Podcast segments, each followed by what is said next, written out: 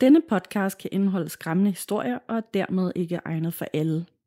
Vi kan godt lide et godt gys, men hvis du nemt bliver påvirket og har svært ved at ryste af dig igen, så skal du overveje en ekstra gang, om denne podcast er noget for dig. Du lytter til et afsnit af Gåsehud.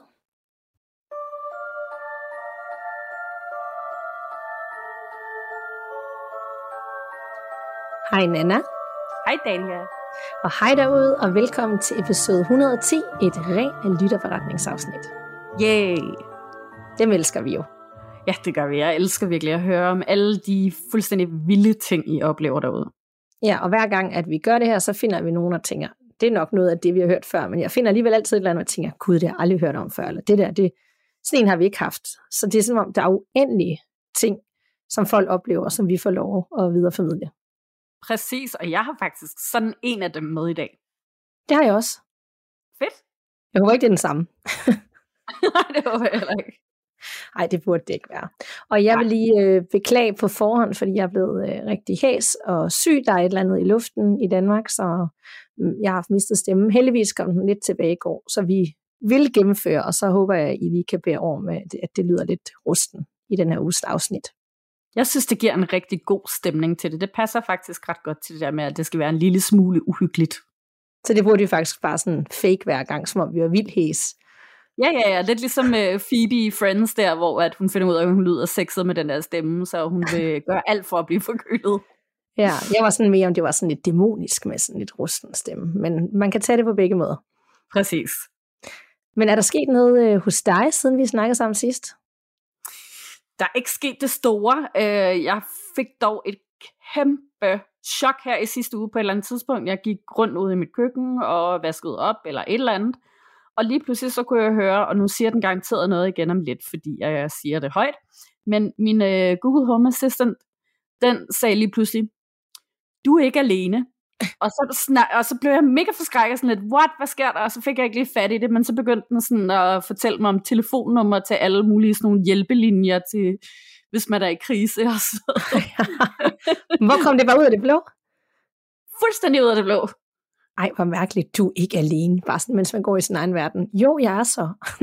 Præcis, altså jeg fik et chok. At jeg, nu, nu hvor jeg ser det højt, så tænker jeg egentlig på, om det måske er øh, hende, min gamle veninde, der døde, som jeg har sådan, som, som jeg snakkede om for et par afsnit siden, tror jeg, øh, som måske gjorde noget med nogle fjer, fordi det er ikke så lang tid siden, at jeg sådan sagde højt ud i rummet, at, at sådan, Anne, hvis du stadig er her, så, øh, så lav lige et eller andet sjov med nogle fjer, eller et eller andet. Så det kan godt være, at hun ligesom har gjort det også. Ej, det kunne være så fint, og så har hun virkelig god humor. Ja, det har hun, og det havde hun virkelig også. Det, jeg synes virkelig, det er sjovt. Virkelig uhyggeligt, men på en virkelig sjov måde, hvis det er en, en god veninde, som tænker, jeg skal stadigvæk lige skræmme hende. Nemlig, det er virkelig sjovt. Ja, sikke en oplevelse. Ja. Hvad med dig? Øh, der er heller ikke sket det store. Altså det er sådan mere øh, følelsen af, som jeg også snakkede om sidst, med energier og god energi og dårlig energi, og man ligesom kan trække på det virkelig sådan fundet ud af de mennesker i mit liv, som giver mig god energi. Og især når man er i en, lidt i en krise, øh, så, så viser det sig virkelig, hvem er her for dig, også når det ikke er skide sjovt, og hvem forsvinder lidt. Øhm, ja. Så det har sådan været mere på den måde, og virkelig brugt hele det der sådan, med at man kan trække på noget universelt, og sige ting højt, og, og man kan godt føle sig lidt som sådan en idiot, når man gør det, men ja, måske det er bare, fordi man har brug for det, men det virker i hvert fald for mig. Og så synes jeg også, øh, det talte vi også lige om inden, at vi her de sidste par uger, efter vi vendte tilbage, faktisk har fået lidt dårlig energi sendt i vores retning. Ja. Og, øh, og den ting, vi lige ville vende. Øh, og jeg tror måske nogle gange, vi har været sådan rigtig, rigtig søde og imødekommende i hele det her gåsede øh, univers, hvilket er fedt, fordi vi begge to tror på, at god energi og god stil er vejen frem. Men de sidste par uger, der var kommet rigtig meget sådan, i snakker for meget, når I indleder, og I, I er for dårlige til at læse forretningerne op, og I vælger nogle kedelige emner, og kom nu til pointen, og så videre. Og det har bare været det ligesom bare, sådan er det nogle gange, så samler det sig. Men det har vi bare været forskånet for i ret lang tid. Og måske det er, fordi jeg er et sted i mit liv nu, jeg slet ikke kan overskue det, og jeg bliver sådan lidt mere nej tak. Så vi har bare lige brug for at minde jer om, derude, og de fleste er jo rigtig forstående og glade for gåsehud, men de er der ikke kan lide det, hvilket er helt fair, eller synes vi ikke gør det, som de gerne vil have, vi skal gøre det, så lad være med at sige det til os. Øh, der er sådan en smart spoleknap på telefonen, så man lige kan spole over de første 10 minutter, så man ikke gider høre på os snakke om, hvad der er sket, inden vi kommer til det, vi skal. Øh, og man kan også for helt lade være med at lytte med. Eller man kan producere sin egen podcast og gøre det tusind gange bedre, hvis man ved, hvordan det skal gøres. Så der er mange muligheder, uden at vi skal ligesom være en del af den her dårlige energi, fordi det går ikke ind hos os, og vi bliver vokset lidt mere sådan på tværs, og det er sådan her, det er. Lev med det, eller ja, find dør ned. Det havde jeg lige brug for at sige. Nemlig, og jeg synes også godt, man kan sige, at jo, vi har reklamer med indimellem, og det er netop for at dække de udgifter, vi har forbundet med podcasten. Det er altså ikke fordi, at det her er ligefrem er noget, vi bliver rige på. Vi er ikke professionelle, vi gør det på et hobbyplan. Øh, og vi gør det på den måde, der føles god og rigtig for os. Øhm, så det gør lidt ondt nogle gange, når I siger, at det er pissekedeligt at høre på, at vi sidder og snakker så meget, inden vi går i gang med emnerne. Øhm, fordi vi er altså rigtige mennesker med følelser, og det må man altså godt lige tænke over. Vi kan virkelig godt lide at få konstruktiv kritik, men det behøves altså ikke at være i form af stikpiller hver gang. Mm. Og øh, det er en ting. Noget andet er, at jeg faktisk også har fjernet en hel del kommentarer og opslag ind i vores Facebook-gruppe på det sidste, som har haft øh, nogle diskriminerende undertoner, eller ikke har været særlig rar, og det er ikke altid, der lige bliver talt så pænt til hinanden derinde. Lige for tiden, jeg ved ikke hvorfor, at det sådan bare generelt er lidt dårlig stemning over verden i øjeblikket, eller, mm. men, men en ting er os, men I skal i hvert fald behandle hinanden derinde.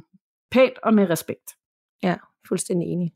Det bliver bare meget lettere og sjovere at være i, og også, du ved, ja, generelt behandle folk rigtig godt, og, og i vores tilfælde, hvis vi skal være motiveret til at lave det her, så er det jo også sjovere, hvis der er sådan en god stemning, og det ikke er sådan, du gør det ikke ordentligt. Prøv lige at tage dig sammen, ikke? Præcis. Øhm, fordi vi har jo, netop som du siger, vi har jo vores eget job siden af. Det er en hobbyting, og vi bruger ekstremt lang tid på det. Vi er amatør, øh, samtidig gennemgår vi hver især vores øh, ting i livet, som ikke er super nemt, og alligevel så bruger vi tid på det her for jer der Så det må man gerne værdsætte, og hvis man ikke gør det, så var det med at sige noget. Så har jeg det bedst. Præcis. Fedt. Ej, jeg er allerede 10 kilo liter. Det var godt. ja, så er det sagt. Øh, og apropos reklame. Inden vi går i gang med dagens emne, så skal vi selvfølgelig byde velkommen til vores faste samarbejdspartner, Hello Fresh. Og by the way, hvor er det fedt, at I bruger de tips og rabatkoder, vi deler, for det betyder netop, at vi kan bruge mere tid på gåsehud og dække de udgifter her, og faktisk ramme plet, når vi giver det videre til dig. Og dejligt også er fan af HelloFresh, så tak for det. Og du får som sagt til med op til 725 kroner i rabat ved brug af koden gåsehud med store bogstaver. Og det svarer altså til 30% for første og anden kasse, og 10% for tredje og fjerde kasse, og det gælder alle nye kunder. Meget kort fortalt, HelloFresh er øh, for mit tilfælde den bedste måltidskasseløsning, jeg har prøvet, og jeg har ellers været igennem rigtig mange. Hver eneste uge kan du vælge mellem op til 18 nye inspirerende opskrifter, og du kan både bestille ekstra portioner, hvis I bliver flere under bordet, du kan vælge nogle fra, hvis I ikke gør, eller helt springe en uge over, hvis nu du skal på ferie eller bare skal spise meget ud. Du bestemmer. Der er selvfølgelig ingen bindingstid, og du vælger selv både leveringsdag og tidspunkt, så det er vildt fleksibelt. Men det, som jeg synes er ekstra genialt over hos HelloFresh lige nu, og i særdeleshed for os, der har børn, det er altså, at de over de næste fem uger kommer til at tilbyde nogle spændende, velsmagende opskrifter, som er inspireret af filmen Lightyear, der netop nu kan streames på Disney+. Og øh, hvad har det så med madlavning at gøre, tænker du måske? Jo, øh, hver uge der er der en opskrift inspireret af filmen med eventyrsagtige retter og rumopskrifter og det gør det let for hele familien at være med i madlavningen, når selv maden ligner noget direkte taget ud af en børnefilm. Og i den her uge, der har jeg eksempelvis bestilt dildpaneret torsk med stjernesalat og mælkevejsdressing. Og jeg ved bare, at mine unger kommer til at elske at være med til at lave den her ret i køkkenet, hvor det bare både ligner noget fra et eventyr og smager rigtig godt for børn. Men hvad med dig, Nana? Får du nogle gode måltider for Hello Fresh i den her uge? Og måske noget Lightyear inspireret? jeg har ikke valgt Lightyear endnu, men der vil jeg altså også lige sige, altså, jeg har jo ikke nogen børn, øh, men både mig og min kæreste er nogle meget barnlige sjæle, så vi kommer også til at vælge en af de der Lightyear-retter på et tidspunkt, bare fordi, at så er det også lidt sjovere at stå og lave mad sammen. Øhm, vi har øh, spist en masse asiatiske retter, og så valgt en hel masse af de her bulgursalater, fordi det bare er super nemt, det er super hurtigt, det er godt med grøntsager, og det smager rigtig godt. Og øh, så har vi også lavet en lille finte med at tage en ekstra ret, som vi så også har kunne bruge til at lave frokoster til hinanden. Mega lækkert. godt. Ja. Yeah. Så hvis du derude endnu ikke har prøvet HelloFresh, men synes, at nu må det altså snart være ved at være på tide, så får du som sagt op til de her 725 kroner i rabat på dine første fire kasser. Og det eneste, du skal gøre, det er simpelthen så nemt, det er at indtaste koden gåsehud med store bogstaver ved betaling. De leverer lige til døren, og det er super nemt og fleksibelt, så du kan altid ændre adressen, hvis du er et andet sted i nu, for eksempel i sommerhus eller på kursus, eller du kan springe en kasse over, hvis du ved, du ikke kommer til at lave mad. Så rigtig god fornøjelse og velbekomme. Er du klar til dagens første lytteretning? Jeg er så klar. Og det er fra en anonym og handler om et besøg ved vuggen og et psykisk voldeligt ægteskab. Hej gåsød. Tak for en god podcast. Jeg fandt jer først for nylig, men har lyttet til jer hver dag siden, mens jeg er på arbejde. Jeg er stalarbejder og har mulighed for at lytte til jer en masse imens. Jeg har altid, så længe jeg kan huske, troet på, at der var noget, vi ikke selv kunne styre fra den anden side. Da jeg var 12 år cirka, fortalte min mor mig om en oplevelse, hun havde lige efter jeg blev født. Min morfar døde pludselig et år før jeg kom til verden. Og en nat der vågner min mor ved, at der står en båd over min vugge, og da hun sætter sig op i sengen, retter personen sig op, og hun kan tydeligt se, det er min morfar. Han siger meget tydeligt, jeg kom bare lige for at se hende. Og så går han ud af deres soveværelse og forsvinder. For cirka fem år siden var jeg et psykisk voldeligt ægteskab. Jeg havde det rigtig dårligt, og jeg græd meget. Og en aften, mens jeg græd, der fornemmede jeg pludselig meget tydeligt en hånd stryge min kind. Jeg blev først forskrækket, da min piger sov, og jeg var alene i stuen. Jeg fik kontakt til en klaviant, der kunne fortælle mig, at min mormor og farmor passede på mig. En anden gang oplevede jeg søvnparalyse. Jeg var gået i seng, og jeg vågnede at jeg ikke kunne røre mig eller sige noget, men jeg kunne høre stemmer. Og en tydelig stemme sagde så, så gå dog fra ham. Da jeg flyttede en lejlighed med trapper, hørte jeg tit trin på trappen op til soveværelset, og om natten kunne jeg høre små puslelyde fra køkkenet, men jeg var aldrig bange. Men så mødte jeg min nuværende mand, og så stoppede alle lyde. Måske fordi der nu var en til at passe på mig. Jeg oplever stadig nu at der en hånd på min skulder eller kind. Til sidst vil jeg fortælle om min sidste oplevelse. En sommeraften gik jeg igennem kirkegården. Jeg var alene, men pludselig hører jeg jernlågens smæk, men jeg kunne ikke se nogen, så jeg går videre, da jeg skal igennem kirkegården for at komme ned til et grønt areal, hvor jeg tit tager billeder af fugle og ræve. Jeg er stoppet op ved min svigerfars grav, og pludselig hører jeg gruset knas bag ved mig, meget tæt på. Jeg vender mig om, men der var ingen. Den episode skræmte mig lidt, og der gik noget, tør, noget tid, før jeg gik gennem kirkegården igen. Det var alt for denne gang. Håber I kunne bruge det. Gys herfra med venlig hilsen hende, der lytter med hver dag. Mm, virkelig godt, at du kom ud af det forhold, og det virker virkelig til, at der var nogen, der ligesom passede på dig der. Ja, jeg synes også, øh, det der med, at fordi at hun har jo virkelig været psykisk ned og presset, at, og grædt rigtig meget, at der ligesom var nogen, der stadigvæk tog sig tid til ligesom at æge hende, og den der drøm, og sådan, så gå dog fra ham. Altså, der var hele tiden noget sådan i bevidstheden, og hun godt ja. vidste, og sådan prøvede at, at presse på i forhold til det, så jeg er så glad for at høre, at hun så kom ud af det, og flyttede og kom videre, og så senere han øh, mødte sin nuværende mand. Ja, det var, øh, det var rigtig godt. Det er ja. godt, der er nogle gange er nogen, der passer på os. Og det er jo det, der er, om man kan se det eller ej. Altså den der, det bare giver sådan ro, ikke? Øh, at når man kan føle sig allermest nede, eller alene, eller det hele er bare lort, så, mm. kan man, så er det bare helt menneskeligt, at man trækker på det, om man tror på det eller ej, med den der følelse af, der er et eller andet derude, der, der holder en og passer på en, ikke? Præcis. Og så synes jeg det der med, at moren havde set altså, sin egen far stå over vores lytters vugge, øhm, og han så siger, jeg kom bare lige for at se hende, fordi han havde aldrig mødt hende. Det synes jeg godt nok smukt. Det er så fint, sådan noget. Jeg elsker også bare de historier der. Ja. Så egentlig lidt, øh, lidt mere sådan en, en, en rørende en af slagsen, men også en bekræftelse i, at folk, vi holder af, selvom at de går bort, er der til at passe på os. Nemlig. Åh oh, ja. Er du klar til den første fra mig? Det er jeg. Yes. Den er fra en, der er anonym. Kære Nana og Danika. Jeg har skrevet før, og nu skriver jeg igen. Dengang gang vil jeg dog gerne bede om at være anonym, da det er noget virkelig mærkeligt stof, jeg kommer med den her gang.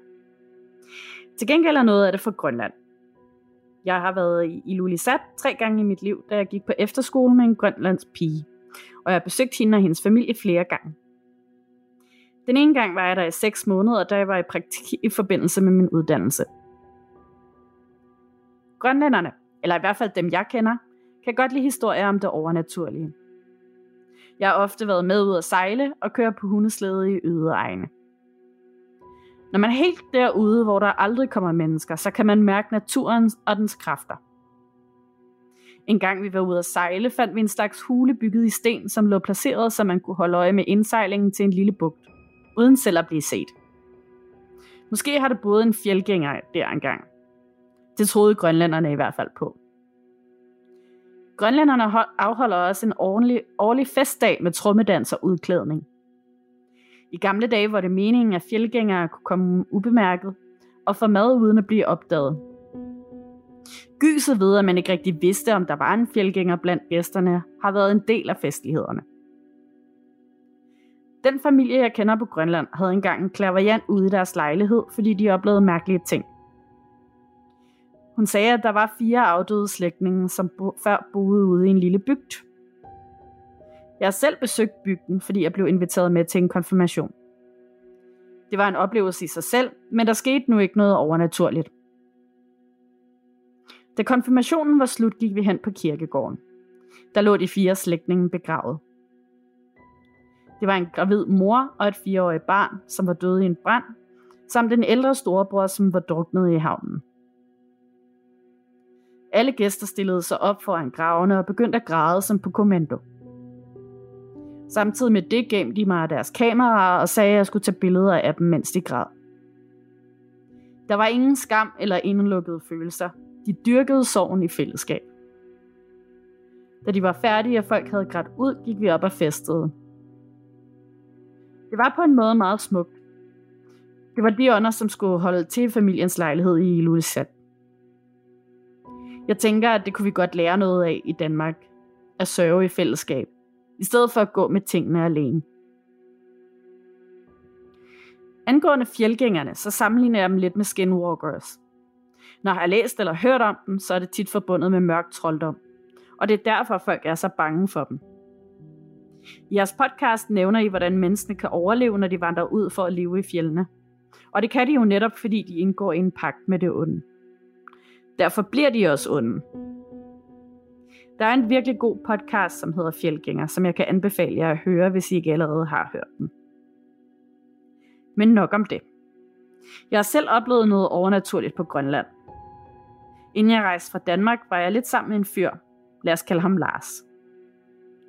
Lars har en meget vel, veludviklet 6. sans, og jeg har faktisk bedt ham om at lade være med at bruge den i forhold til mig, da jeg synes, at det kom lidt for tæt på. En gang skrev han til mig og spurgte, om jeg var okay. Jeg svarede nej, nej, da jeg havde meget ondt i ryggen. Han spurgte sig, om der var noget med min højre fod, men det afviste jeg, og beklagede mig igen over min ryg. I det samme kom jeg til at tænke på, at jeg faldt dagen i forvejen. Jeg snublede og lavede et vrid i min højre fod, og det føltes som en lille forstuning. Men da jeg havde så ondt i ryggen, havde jeg glemt, at min fod også gjorde ondt. Sådan er Lars. Han ved bare ting. Da jeg var på Grønland, skrev vi lidt sammen en gang imellem. En gang havde jeg været med nogle andre danskere i biografen, og da vi gik hjem, fik vi den idé at gå lidt ud af et slædespor. Der var stille vejr, og der var nordlys. Jeg fik en dårlig fornemmelse, og vi gik ikke særlig længe, før vi vendte om for at gå hjem igen. Det er ud af den vej, hvor der nu er bygget det store Isfjordscenter, og det er bygget ved siden af en gammel boplads, hvor der har boet fanger i mange år. Dagen efter vores aftengåtur skrev Lars til mig og spurgte, hvad jeg havde foretaget mig aftenen før.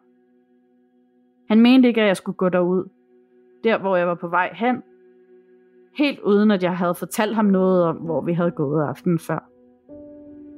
Han fortalte, at det var mørke væsener og mørke kræfter. Og det skal siges, at Lars aldrig selv har været på Grønland, og ikke vidste, at jeg var ude at gå den aften. Det var et meget mærkeligt sammentræf, da jeg selv fik en dårlig fornemmelse. For år tilbage forsvandt der nogle hollandske turister i det samme område. De ville vandre ud til bopladsen, som er en vandring frem og tilbage på et par timer. De blev fundet fire dage senere, helt omme på den anden side af byen, hvor de var begyndt at vandre ind i landet. Jeg tænker på, om det er de samme mørke væsener, som har ledt dem den forkerte vej. Mærkeligt er det i hvert fald. Det var lidt for Grønland. Jeg har også en anden historie, som jeg har oplevet.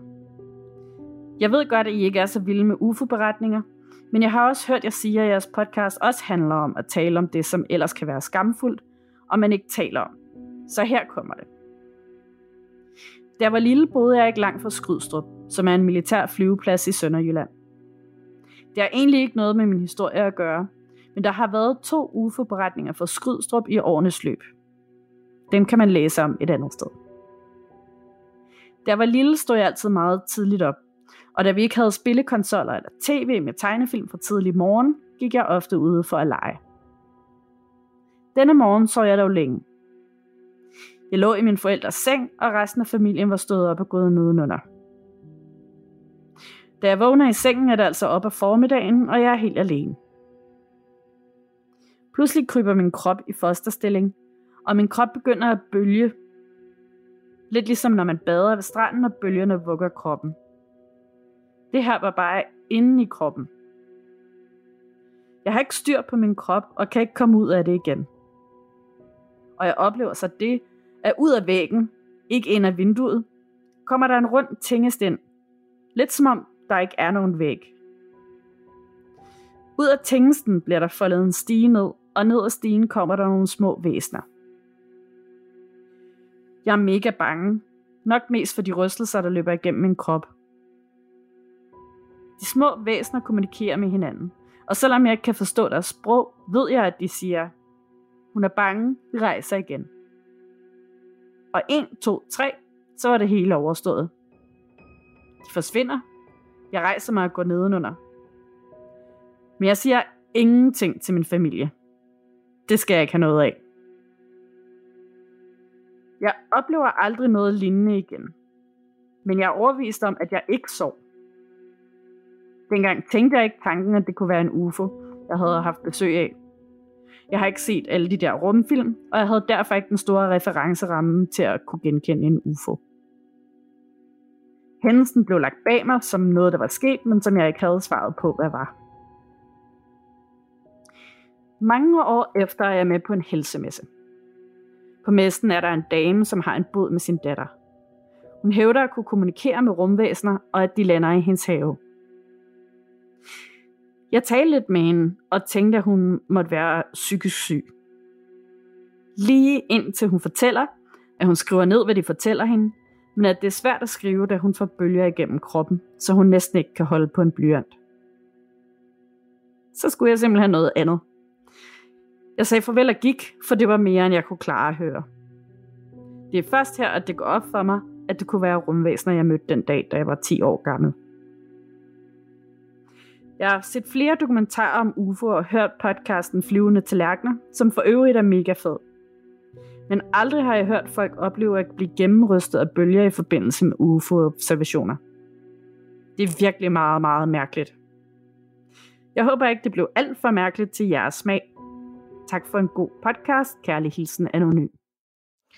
Nej, overhovedet ikke. Altså grunden til, at vi også har sagt det, det er nok, fordi vi ikke har jeg har ikke nogen erfaringer med det, og ved ikke så meget om det, men det er slet ikke noget, der så gør, at man holder sig tilbage med at dele det her, for det er jo super spændende, når folk har haft nogle anderledes oplevelser.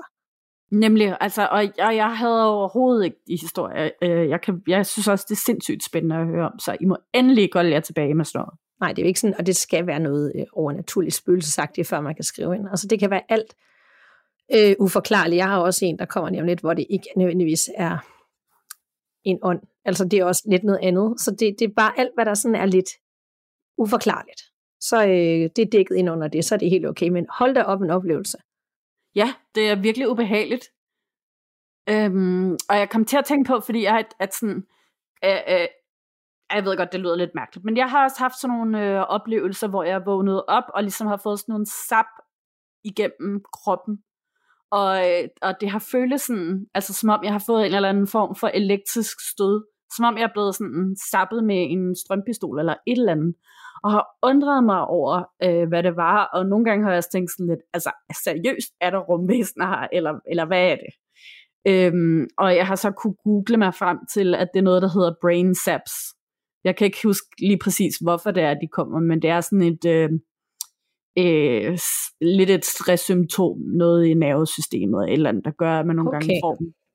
Ja, men, øh, men det her lyder jo sådan noget mere voldsomt, at det ligefrem bølger i hele kroppen, så det føles som om, man bevæger sig. Ikke? Ja, så havde hun jo fysisk set noget med sin egen ja. Altså det er ja. bare sådan, og så følte jeg noget, og det kunne være det. Og så har hun holdt på oplevelsen så længe, fordi man måske ikke ved, hvad det er. Man kan ikke sætte ord på det, og så møder man den her anden menneske, som hævder, at... Og der kan jeg godt forstå, at man tænker, ej, det er da noget værd. Altså det, det er noget opdigtet noget, eller hun er skør. Det kan jeg godt sætte mig ind i, selvom det mm. er meget fordomsfuldt. Øh, men at det så ligesom vækker alt det her, og hun tænker, gud, der er andre, der har oplevet det der. Ja. Efter så mange år.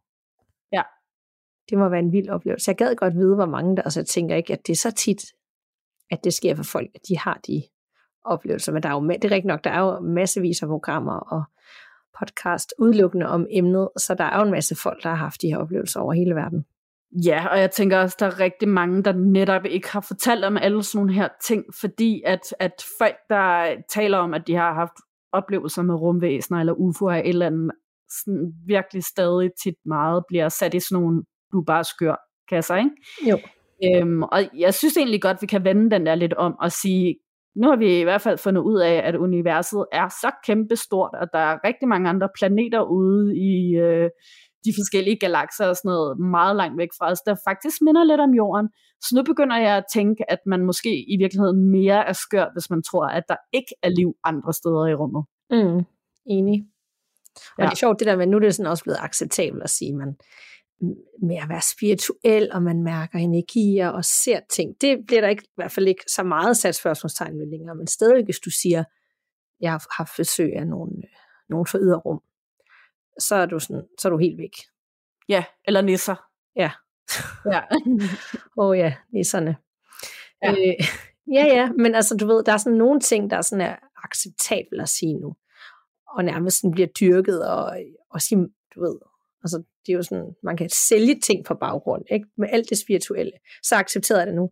Og så er der nogle ting, som bare stadig er så langt ude for folk, at så må du fejle eller andet eller opdægte det. Ja, nemlig. Jeg synes, det at vil klæde os i det hele taget som mennesker at være meget mere rummelige og åbne over for alle de her ting. Ja, og det gælder også os selv, fordi jeg har netop ting med rumvæsener, at det er mærkeligt. Altså jeg har været den der ting, hvis jeg læste, ej, det kan ikke passe og sådan noget. Det har jeg øh, også. Så jeg og skal... nogle gange kan jeg også, også have lidt svært ved at lægge det frem og ved at indrømme. Ja, og det har jeg også. Og også med nisserne. Øh, men, jeg er jo nødt til, men det er jo nødt til altså, at, ligesom, ja. at anerkende de oplevelser, folk har haft. Man kan jo ikke bare bestemme, om det er rigtigt eller ej. Det skal jeg da overhovedet ikke afgøre. Nej, slet, slet ikke. Altså, og det, vi, vi kan jo ikke vide det Nej. overhovedet. Vi kan ikke bare sige, at det findes ikke, fordi vi har ikke selv prøvet det. Og præcis, det vil være ærgerligt, hvis nogen holdt tilbage ved at skrive. Jeg så synes, det er så fedt, at den anonyme lytter skrev, fordi åh, kan vide, om de tror på det. Ikke? Hvis det gør, at der er nogen, der ikke deler det, fordi vi har måske ytret på et tidspunkt, at det tror vi ikke på. Ikke? Øh, sådan skal det jo ikke være. Det skal ikke være noget, der sådan er rigtigt og forkert inden for det her. Nej, nemlig, og, og jeg synes faktisk også i øvrigt, der var en rigtig god point i det der med øhm, hele den oplevelse, hun havde omkring gravstedet, besøget ved gravstedet mm. til konfirmation i Grønland, og det der med at dyrke sorgen sammen, og være i den, og sådan tage billeder, mens vi bare græder og græder og græder. Øhm, ja, jeg tror altså også, der er et eller andet sundt i det i forhold til, hvordan vi lægger låg på det sådan traditionelt, især her i Danmark, men også i Vesten generelt. Øhm, og jeg kom sådan til at tænke på den artikel, du øh, postede på et tidspunkt i Facebook-gruppen, også mm. omkring den her indonesiske stamme, som øhm, holder de her lysfestivaler, hvor at de tager deres døde øhm, frem igen og klæder dem fint på og holder fester med dem og giver dem gaver og alt sådan noget. Ikke? At, at sådan, det er jo virkelig en bizarre tanke i forhold til, hvad vi traditionelt er vant til, men når man sådan hører dem øh, fortælle om det, og hvorfor de gør det, og hvad de får ud af det, så er det bare faktisk virkelig, virkelig smukt. Ja, jeg er enig. Altså, det er en helt anden måde at gøre det på. Ja. Men det giver også god mening. Altså, det der med, at døden, både at sørge, men også have en fest, altså, ja. at det ikke sådan er enden for alt. At man både kan tale om det, man kan have det, altså, man kan gøre en fest ud af det, man kan græde sammen. Og det er ikke bare sådan noget, man skal gå igennem alene, hvad end man føler. Nemlig, ja. Det er altså, ja. Det tror jeg, vi kunne lære så meget af herhjemme. Ja. Og jeg var også det der med fjeldgængeren, at, øh, at grunden til, at de klarede sig derude, det var, fordi de har lavet en pakke med djævlen, og de faktisk var onde. Det var ja. sådan helt hvad? Ja. Det var lidt øh, og creepy, og det der med de mørke væsener, der sådan lokker folk, der sådan lige går lidt ud for stien, og så er de bare væk. Det er virkelig klamt. Ja. Virkelig god beretning, vil jeg lige ja. sige. Meget, Mega. meget forskellige emner. Der kunne vi have snakket et helt afsnit om. Ja, sagtens. Øhm, er du klar til endnu en, som også er, er meget mystisk, sådan et mærkeligt fænomen, og det skal vi tale om, hvad det kan være. Glæder mig så meget. Godt. Kære gåsehud, tak for jeres podcast, og tak for at skabe et rum, hvor man kan tale om det paranormale. Jeg skriver til jer, fordi jeg havde en meget underlig oplevelse her i sommeren 2022. Historien har jeg valgt at kalde en kugle alarm. Det var sommer, og dørene til Copenhagen var lige åbnet. Da min kæreste holder meget af bandet Metallica, vil han selvfølgelig gerne være med på festivalen. Derfor arbejdede han som frivillig og skulle være der fra morgen til aften og natten med. En nat, hvor jeg lå og sov, kom han sent hjem. Jeg vågnede lige med det samme, da han trådte ind ad døren, fordi jeg sov ikke særlig tungt. Men det var ikke kun lyden af døren, som jeg kunne høre – eller hans skridt i hans store ledersko. Jeg kunne simpelthen høre en larmende støj og summen. Det er svært at forklare, men det som jeg kunne høre var en blanding af den rungende larm, som jeg selv kan have i mit hoved efter at være kommet hjem fra en koncert for eksempel, og summen af mange mennesker, som er taget i byen, og musiklignende lyde på afstand. Først så tænkte jeg bare, at det var spøjst, at han hørte så høj musik i hans høretelefoner, når han lige var vendt hjem fra festival. Men da han kom ind i soveværelset, blev lyden endnu højere, og der kunne jeg se, at han altså ikke hørte noget musik i sine høretelefoner. Det var så, at han havde en kugle alarm rundt om sit hoved. Eller som om jeg kunne høre det larm, han havde inde i sit hoved. Eller at festivalslarmen fra Copenhagen havde fulgt efter ham med hjem. Jeg ved det ikke. Jeg lå bare stirret på ham. Og han sagde til sidst, Hej skat, hvad så? Og til det svarede jeg bare, dit hoved larmer lidt. Da han lagde sig i sengen ved siden af mig, kunne jeg stadigvæk høre det. Og det var først, da han faldt i søvn, at lyden forsvandt. Jeg ved godt, det lyder fuldkommen skørt, men jeg er alligevel nødt til at spørge jer. Har I hørt om noget lignende før? Det er helt oprigtigt, når jeg siger, at jeg er meget nysgerrig på at vide, om der er andre, som har erfaring med at høre den slags ting. Måske har jeg haft et afsnit, som handler om at kunne mærke og høre, hvad der sker i andre mennesker. Jeg synes i hvert fald, at det er spændende, og jeg er faktisk også meget glad for, at jeg oplevede det. Med venlig hilsen, den anonyme. Mm, altså, det er ligesom om, der ringer lidt nogle klokker. Altså, jeg kan ikke helt komme i tanke om noget konkret, altså at, at vi skulle have haft en lytterberetning om noget lignende. Øhm, men jeg føler, at jeg har hørt et eller andet sted noget lignende før. Det der med, at folk sådan, ja, kan ja. høre sådan, andre folks larmende tanker. Sådan. Jeg tænker, at øh, det med energier, at det kan jo komme til udtryk på mange måder, og i og med, det er øh, kæresten, og de måske lige har været tunet ind for et eller andet det samme, da han kommer hjem, altså de er på samme, og det er jo det noget med tid og sted også, hvis man, nu bliver det sådan meget abstrakt, ikke? men det der med tid og sted, og hvornår er noget, altså det er jo noget, vi ligesom har bestemt på sådan meget, altså vores verden, ikke?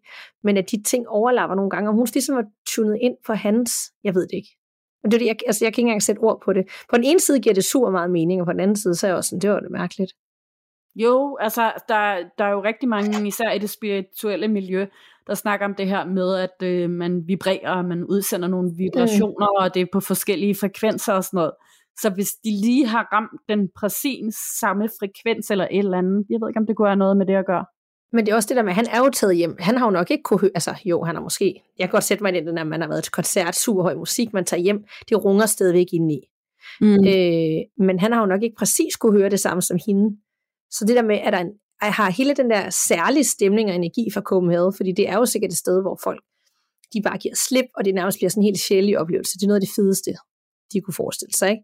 Jo. Om det sådan kan følge med, fordi det har været sådan en, en, en vild oplevelse på et helt andet plan, så man kan trække den oplevelse med hjem. Det, det tænker jeg egentlig godt, at det kan også, altså sådan, mm, altså jeg kan da godt lidt have den følelse nogle gange også, hvis jeg har været til et eller andet helt vildt arrangement, eller et eller andet, øh, noget festival også med noget rigtig høj musik, og mange sanse- og følelsesindtryk, at, sådan, at det hænger, hænger fast, når man sådan kommer væk derfra mm. og kommer hjem og sådan noget. Ja, og jeg kan virkelig skrive under på, at festivaler, det er en anden verden, hvor det nærmest er et helt andet liv, hvor alle problemer bliver begravet for en stund, og alt bare er godt og nice og lækkert og god musik, og der er ingen problemer, og der er ikke noget i morgen. Nemlig. Så alle folk er bare en selvstændighed, hvor de er kærlige og vil være gode venner med alle, og de er modsat alt andet i verden på en festival. Ja. Ikke? Alt er bare jo. godt og sjovt og rart. Så den, det er jo et eller andet sted fedt, at han har, altså den oplevelse er jo ligesom fortsat. Den skulle ikke stoppe for ham, så han har taget den med hjem til hende. Det er sådan lidt en kærlighedserklæring. Ja, det er det. Oh. Ja, men jeg synes, det er meget interessant. Jeg gad godt høre derude, og nogle af jer lytter har prøvet det der før med, at jeg kunne tune ind på en anden menneskes øh, energi sådan i lyde. Ja. Øh, om det er sådan lidt sådan noget, jamen sådan nærmest telepati, og kunne nærmest høre, hvad andre tænker-agtigt. Altså, hvad er vi ude i det? Lige før vi skal spørge Frederik. Ja, det, det tænker jeg altså også godt. Lyde og farver. Ja. Det synes jeg simpelthen er så spændende. Ja. Så øh, meget, meget, meget, meget interessant lytterbrand. Jeg kan også tænke på, om det er også noget med metalmusik, om der ligger også nogle budskaber i det, og så er der en ekstra særlig energi. Jeg ved det ikke. Jo, altså der blev jo også øh, sådan helt, øh, hvad hedder det, fordomsfuldt, er der, også, der, der har jo også været noget i det, øh, især før i tiden, at der ble, har været sådan meget okkultisme og satanisme og sådan noget forbundet med det. Men der er jo meget andet også. Der er også mange spirituelle mennesker, der, øh, der sådan er i det miljø, og der er mange af dem, der også for eksempel dyrker asetroer mm. og sådan nogle ting. Ikke? Så, så jeg tænker, at der er jo der er sikkert også sådan nogle energiportaler eller et eller andet, når der ligesom er så mange mennesker, der bliver samlet om ja. sådan noget. Ej, hvor er det spændende. Ja. Mega fed beretning. Så del egentlig, hvad I tænker om det, når vi deler det her afsnit ind i Facebook-gruppen, eller hvor I nu har lyst til at dele det, for det kunne være sjovt og spændende at høre, hvad andre tænker om det her. Om de tænker det samme, eller de tænker, nej, det, det er da helt naturlig forklaring på. Helt sikkert, altså udvide vores horisont så ja. meget som overhovedet muligt. Meget gerne. Yes! Jeg har en mere. Den kommer fra Anna. Kære gåsehud, til start en stor tak for jeres helt igennem fantastiske og kuldeskærende podcast. Jeg er forholdsvis ny lytter, men jeg er allerede helt opslugt af jeres podcast. Det skal lige siges, at jeg altid har fundet den spirituelle side meget spændende, og i den grad også uhyggelig. Jeg har ikke kunne lade være med at tænke på flere af mine egne oplevelser, mens jeg har lyttet til jeres podcast, og jeg føler, at det nu er på tide, at jeg kommer ud med dem. Jeg har to oplevelser, som jeg gerne vil dele med jer. Den første er gammel, og det er ikke noget, jeg selv erindrer, men det er noget, mine forældre har fortalt mig. Det foregår tilbage i mit gamle barndomshjem. Mine forældre havde købt et gammelt hus, som skulle renoveres. Der var ikke mange værelser i huset, men jeg endte med at få det ene soveværelse, der nu var. Og mine forældre fik senere bygget et til sig selv på første salen. Der havde umiddelbart ikke været nogen problemer af, hvad jeg ved, men så skete der noget. Det skal lige ses, at det ikke kun skete én gang. Der var flere nætter, hvor mine forældre vågnede op til grød, som kom ned fra mit værelse. Da de skulle ned til mit værelse, kunne de se mig ligge grædende og skræmt i min seng. Så mine forældre spurgte selvfølgelig, hvad der var galt, hvor til jeg svarede, der står en mand. Hvor, ville mine forældre så spørge. Der, ville jeg svare, mens jeg pegede ud i det mørke rum hen mod døråbningen. Som om der stod en mand og kiggede ind på os. Mine forældre har efterfølgende fortalt mig, at inden vi flyttede ind i det her hus, havde en skorstensfejer fortalt min far, at den tidligere ejer var fundet død i huset. Han, men han var ikke bare fundet død, som man nu ville tænke i en lænestol eller noget lignende. Han var fundet død i kælderen, hvor han drev rundt i vand, fordi kælderen havde været oversvømmet.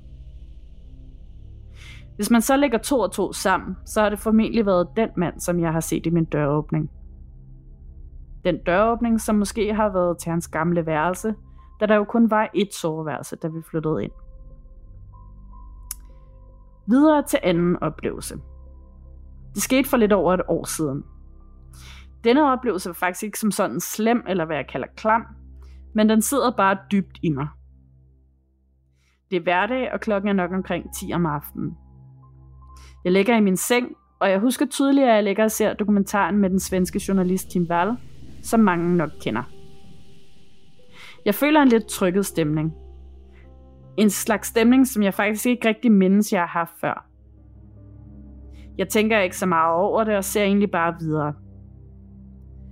Men så oplever jeg noget ved mine øjne, som jeg i dag stadig ikke ved, hvad har været. Men det kommer ligesom et sug igennem mig.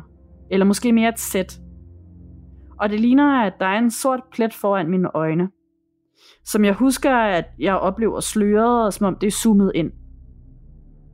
Det falder dog ud igen, hvis det forklar- kan forklares sådan.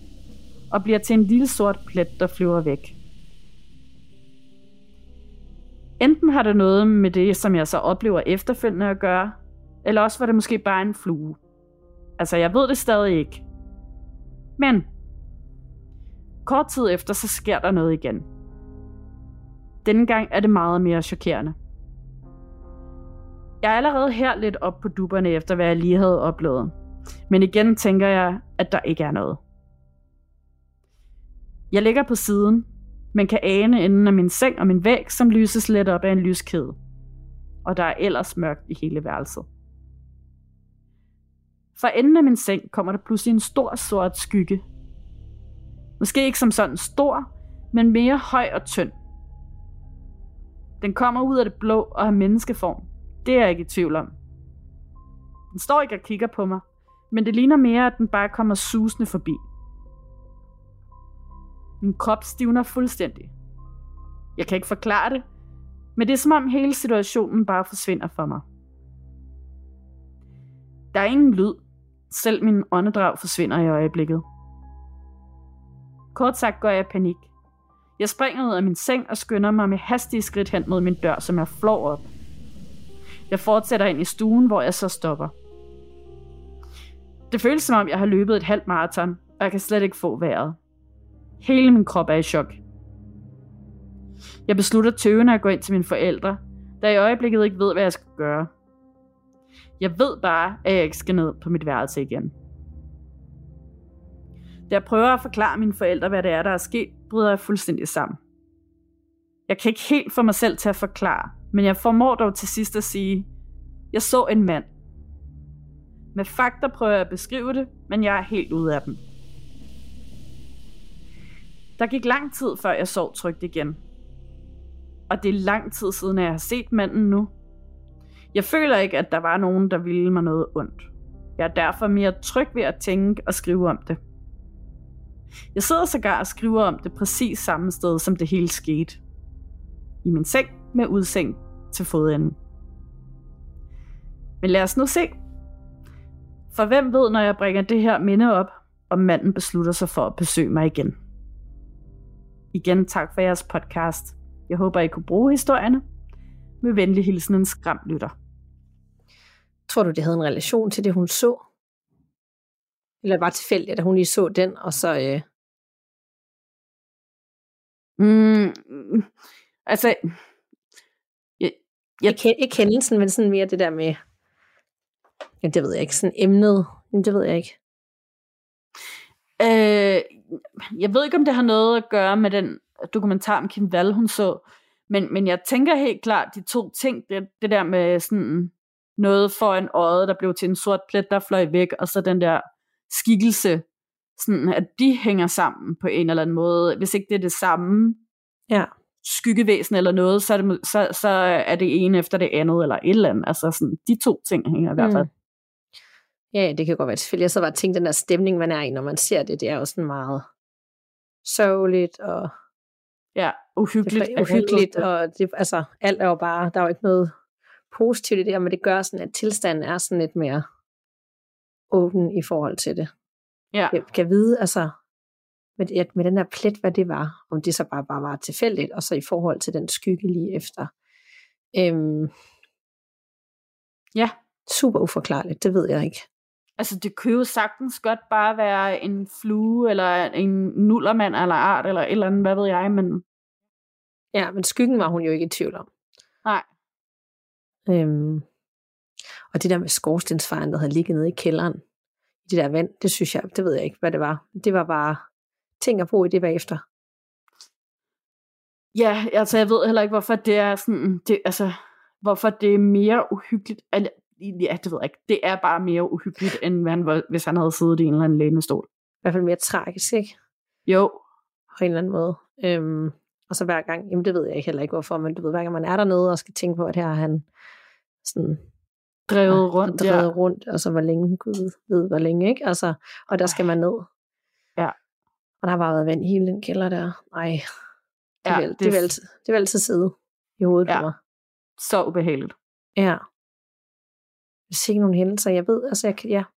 Det er så svært at sige, hvad det er. Altså trods alt sagde hun, hun følte ikke sådan en, en undsigtet øh, mening bag skyggen. Mm-mm. Og det jeg tænkte nemlig, da hun sådan byggede den op, og den blev større, hvordan den sådan, der synes jeg nærmest, det lød sådan helt, det ved ikke, intimiderende, ikke? Jo, nemlig. Men hun havde ikke den vibe, men jeg ville alligevel sådan være nervøs for, at det kom igen. Jamen, det, det var altså fordi, høj og tynd, det må være The Hatman. Det var sådan Ja. ja. min allerførste tanke, ikke? Ja. Men hvem siger, The Hatman er ond? Det ved vi jo heller ikke. Det kan være, han er hyggelig. Ja, Sød. kan sagtens være stakkels Sådan en misforstået. Ja. Sådan en, der vil bare sådan fortælle eventyr, eller sådan få folk til ro, eller ja. Ja. Det har en helt modsatte effekt. Det er lidt skørt. Nå. Ja. Er du klar til øh, den aller sidste, jeg har med? yes. Og den er og lidt længere også, og handler om et øh, gammelt, gammelt hus. Kære gåsød, langt om længe fik jeg taget mig sammen til at skrive ind til jer. Jeg må indrømme, at da jeg opdagede jeres podcast, blev jeg målløst og hørte måske 3-4 afsnit dagligt. Jeg kunne næsten ikke slippe jer igen, da andres beretninger fik mig til at tænke på det, jeg selv har oplevet, da jeg var yngre. Det fik mig samtidig også til at føle mere tryghed i at fortælle om mine egne beretninger, da det ellers godt kan være et tabubelagt emne, og mange vil tro, det er en løgn, det man fortæller. Men her er vi lidt i samme båd. Jeg har rigtig mange beretninger fra samme sted, så jeg prøver at dele lidt op, så I bedre kan følge med. Men først lidt grundviden. I 2001, da jeg var 9 år gammel, flyttede min mor, far, lillesøster, storebror og jeg selv hen i et nedlagt landbrug. Huset, vi flyttede fra, lå cirka 100 meter fra gården. Så alle i min familie kendte stedet rigtig godt. Og vi besøgte tit de gamle mennesker, der boede på gården før os. Min far er født og opvokset i området, og han har som barn kommet på gården for at hjælpe til med diverse landbrugsopgaver. De gamle mennesker, der boede på gården før os, var tre søskende. De havde overtaget gården fra deres forældre, og ingen af dem fik stiftet familie. De havde kun hinanden. Så når min søskende og jeg kom på besøg hos dem, blev vi taget imod næsten som en slags feriebørn med slik, sodavand og gode historier. De tre søskende på gården bestod af to brødre og en lille søster. Søsteren var særlig omsorgsfuld over for mig og min lille søster. Måske fordi hun aldrig selv fik børn. Jeg kan huske, at vi altid fik fødselsdagskort fra hende, og nogle af dem har vi endnu. Når hun var på besøg hjemme hos os, skulle min søster og jeg altid hjælpe hende med at tænde for vores fjernsyn, da de ikke selv ejede noget elektronik. Vi synes, det var lidt sjovt at fniste over det, for når fjernsynet var tændt, kunne den gamle søster sidde og se tv i timevis i vores stue. Desværre døde den ældste bror og senere søsteren, så der til sidst kun var én bror tilbage på gården. Vi besøgte ham ofte, men han blev så dårlig, at han skulle pleje hjem. Nu stod gården tom, sikkert for første gang i mange år. Selve gården er bygget i 1857, og ud fra min fars beretning, så har der lagt noget før det også. Det kunne han se, da gården skulle renoveres. Mine forældre besluttede sig for at købe gården og sælge huset, vi boede i. Gården skulle selvfølgelig have den helt store omgang, men beliggenheden var fantastisk. Set i bagspejl, så kan jeg virkelig godt forstå, at mine forældre forelskede sig i stedet. Nu spoler vi så frem til selve beretningerne. Min far har på det her tidspunkt fået renoveret stueetagen på gården, og vi er klar til at flytte ind. I mellemtiden er den sidste bror for gården død på plejehjemmet. Første nat på gården. Alle vores ting var kommet nogenlunde på plads i vores nye hjem. Det eneste, der ikke var klar endnu, var første salen. Meningen var, at mig og min søster skulle have været vores værelse på første salen med tiden, men da vi var flyttet ind, var alt ryddet ovenpå. Det vil sige, at der var ingen gulv, ingen loft, intet. Vi lå alle sammen nede i stuen den første nat. Min forældre lå i deres dobbeltseng, min lille søster lå i smørhullet, og min bror og jeg lå på nogle madrasser. Dagen havde været travl, og vi var alle sammen trætte efter den store flyttedag. Da der var kommet ro på, og vi alle sammen bare lå og småsnakkede, kunne vi pludselig høre tydeligt tunge, men hurtige skridt fra første salen. Det var næsten som om, at den eller det løb. Min far blev helt tom i blikket. Han kiggede på min mor og sagde, hvad i alverden var det? Der gik ikke mange minutter, før det skete igen. Og denne gang lød det som om, det kom fra en anden retning, men stadig fra første salen. Det lød som om, at en fuldvoksen mand iført træsko trammede rundt på vores første sal. Vi var alle helt stille, mens mine forældre bare stirrede på hinanden. Jamen, der er jo ikke noget gulv ovenpå, viskede min far. Fra vores sovepladser kunne vi alle se op igennem hullet til første salen, hvor den kommende trappe skulle være. Der var helt mørkt deroppe.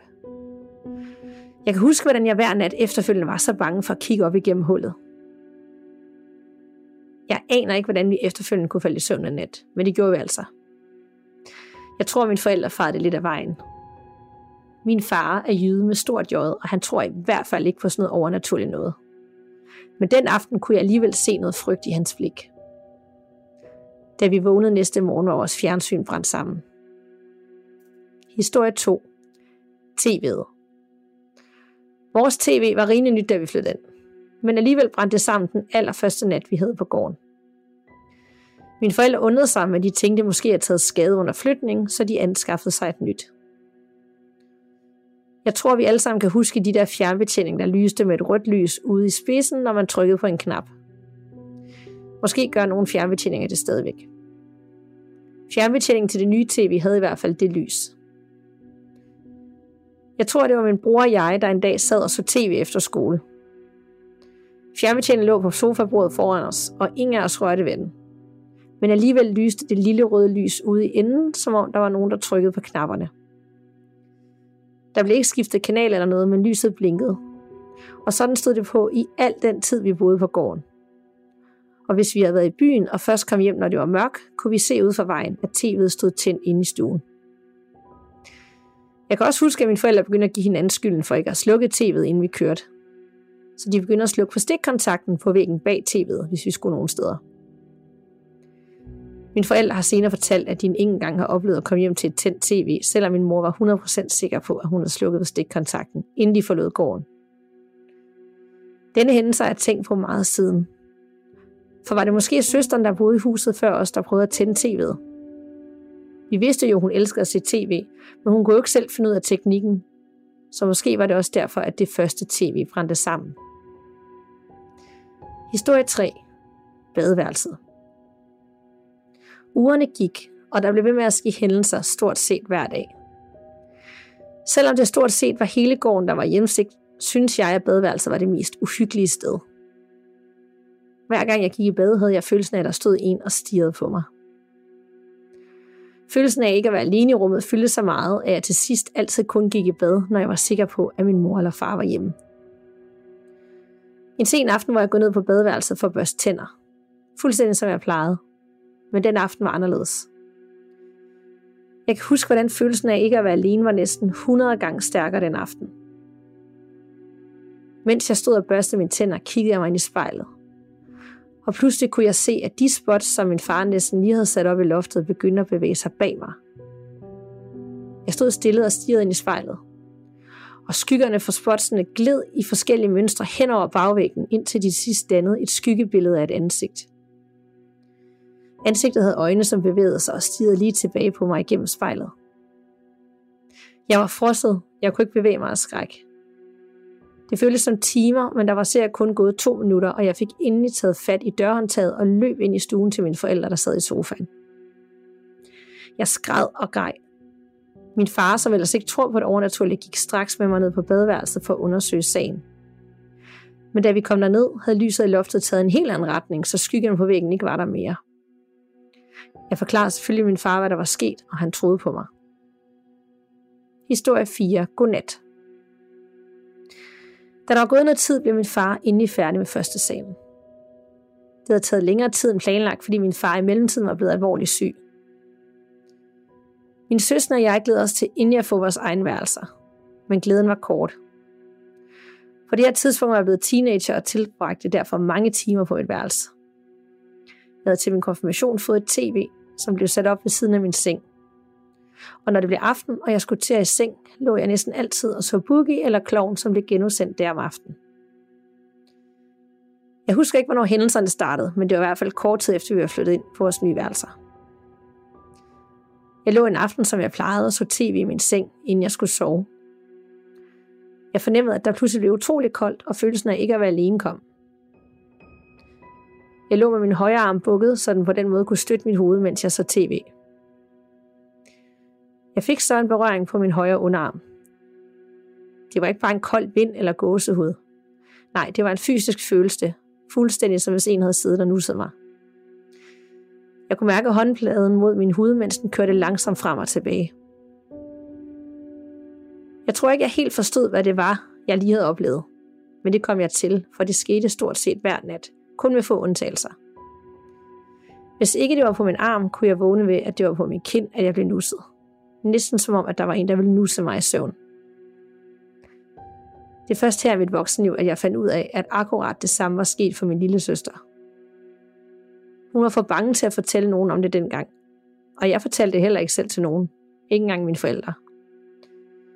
Min lille søster og jeg er ret sikker på, hvem der besøgte os om natten på vores værelser. Nemlig den gamle søster, som boede i huset før os. Historie 5. Dyret. Når jeg kom hjem fra skole, elsker jeg at være udenfor at lege. Gården havde en stor have med tilstødende marker omkring. Og det var mit pusterum for alt det, der skete indenfor på gården. En dag sad jeg et træ, min far havde fældet, og kiggede over markerne. Ligesom jeg havde gjort mange gange før. Det var sommer, og selvom det var ved at være aften, så summede det af liv, og solen var stadig op. Jeg fik øje på noget sort på fire ben, der stod op på toppen af marken. Jeg tænkte ikke videre over det, for det var meget normalt, at en ko eller en hest stak af for de omkringliggende gårde.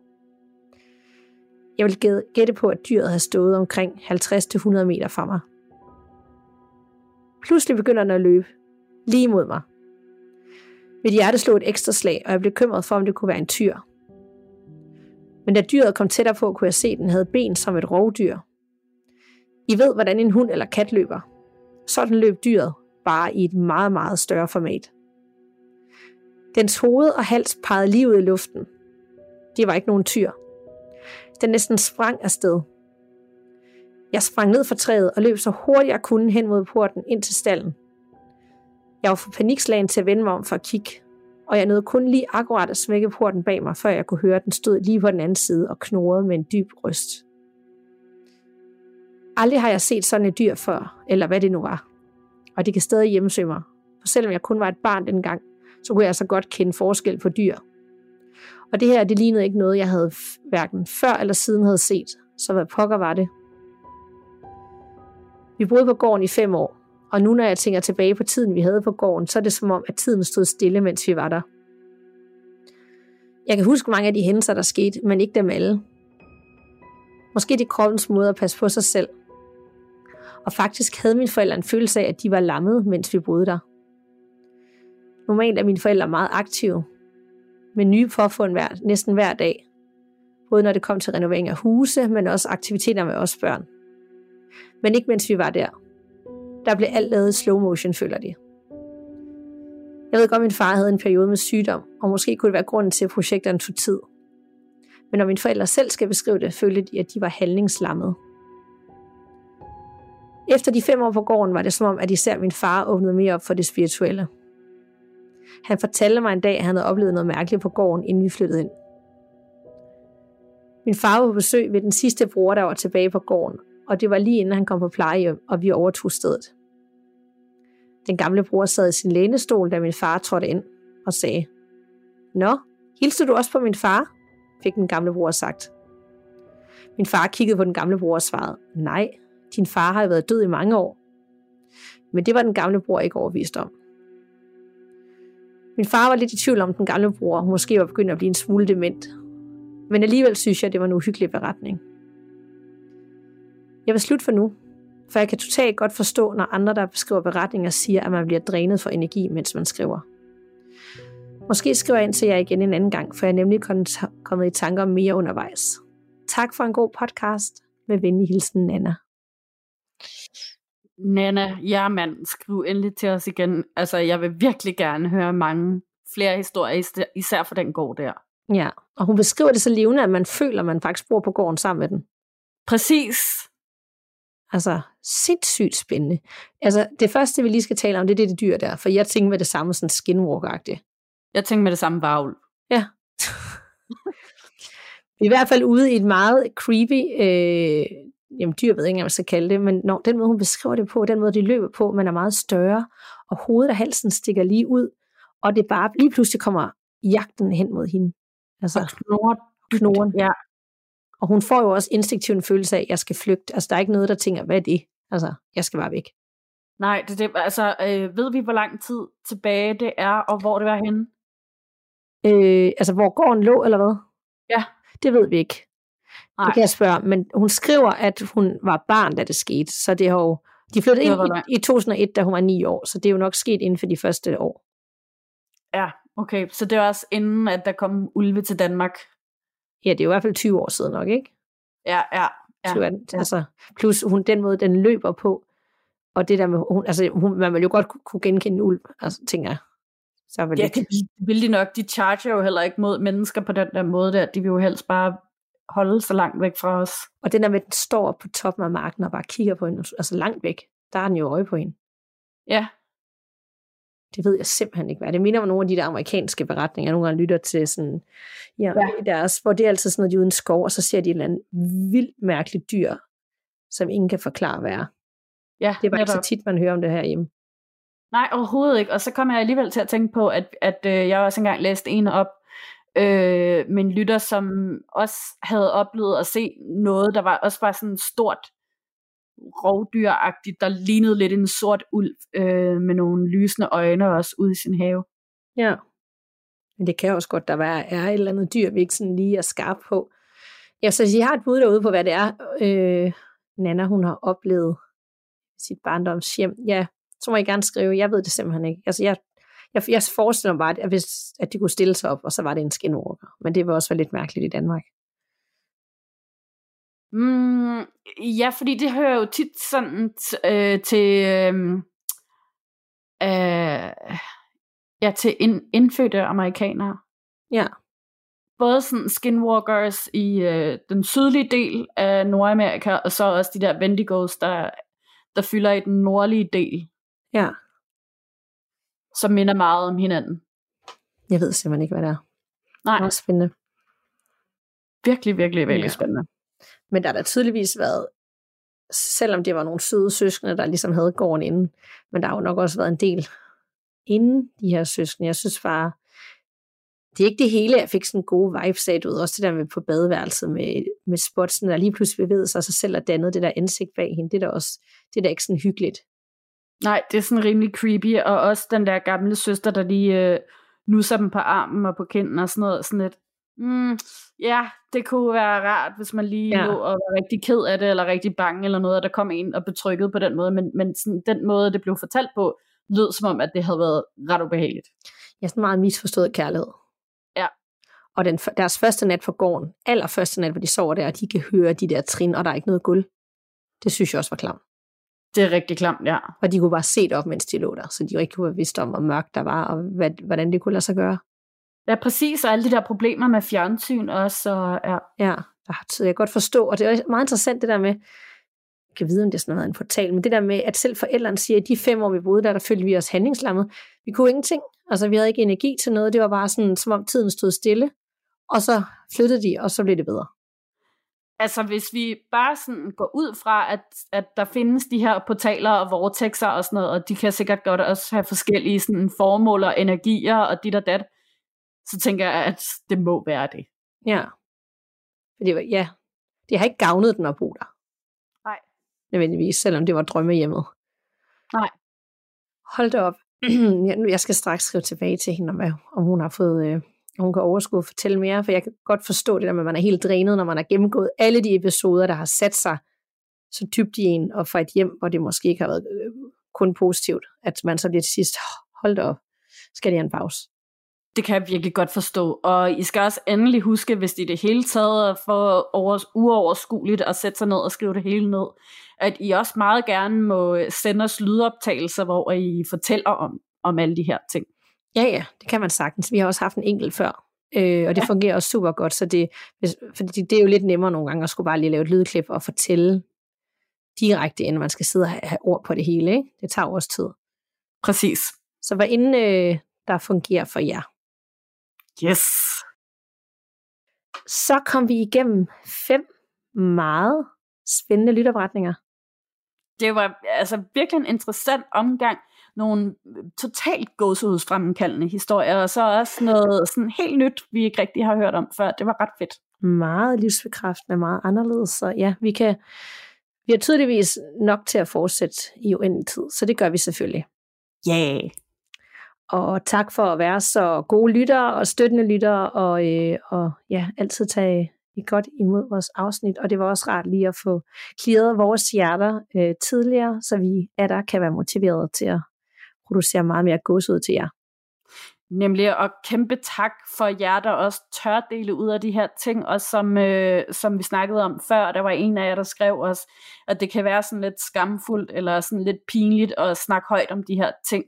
Øhm, tusind tak, fordi I er så modige bare at sige det. Det er mega fedt. Det er mega fedt, og man kan jo altid stadigvæk sende til os på gåsudpodcast.gmail.com, og det gåsud med to af jer. Øh, vi har mange beretninger, men det er aldrig så, at man skal tænke, nu behøver de ikke flere. Man må altid øh, sende, og fordi vi har så mange, så begynder vi jo også at plukke nye og gamle sammen, så vi sådan kommer hele paletten rundt hver gang, så det ikke er sådan 5-6 stykker, der er ens. Så hold jer ikke tilbage og send endelig altid på mail, for det er der, vi ser den. Vi ser den ikke øh, andre steder altid. Præcis. Og have endelig tålmodighed. Vi skal nok svare jer lige så snart vi når til at slutte beretning. Ja, og det kan godt, altså nu, vi jo nærmest, vi har jo to år bagud efterhånden. Så ja. det er, og det er jo bare sådan, det er, når der er så mange. Så det er altså ikke fordi, at øh, ja, vi når, vi, vi når så meget, vi kan.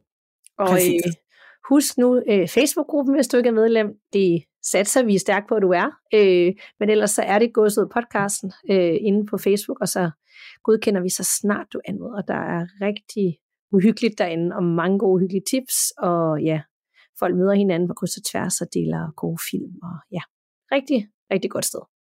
Yes. Men så er vi ved vejs ende, Anna. Yep. Så tusind, tusind tak for i dag. Ja, tusind tak for snakken. Vi lyttes ved, og pas på derude. Man ved jo aldrig, hvad der venter bag den næste dør.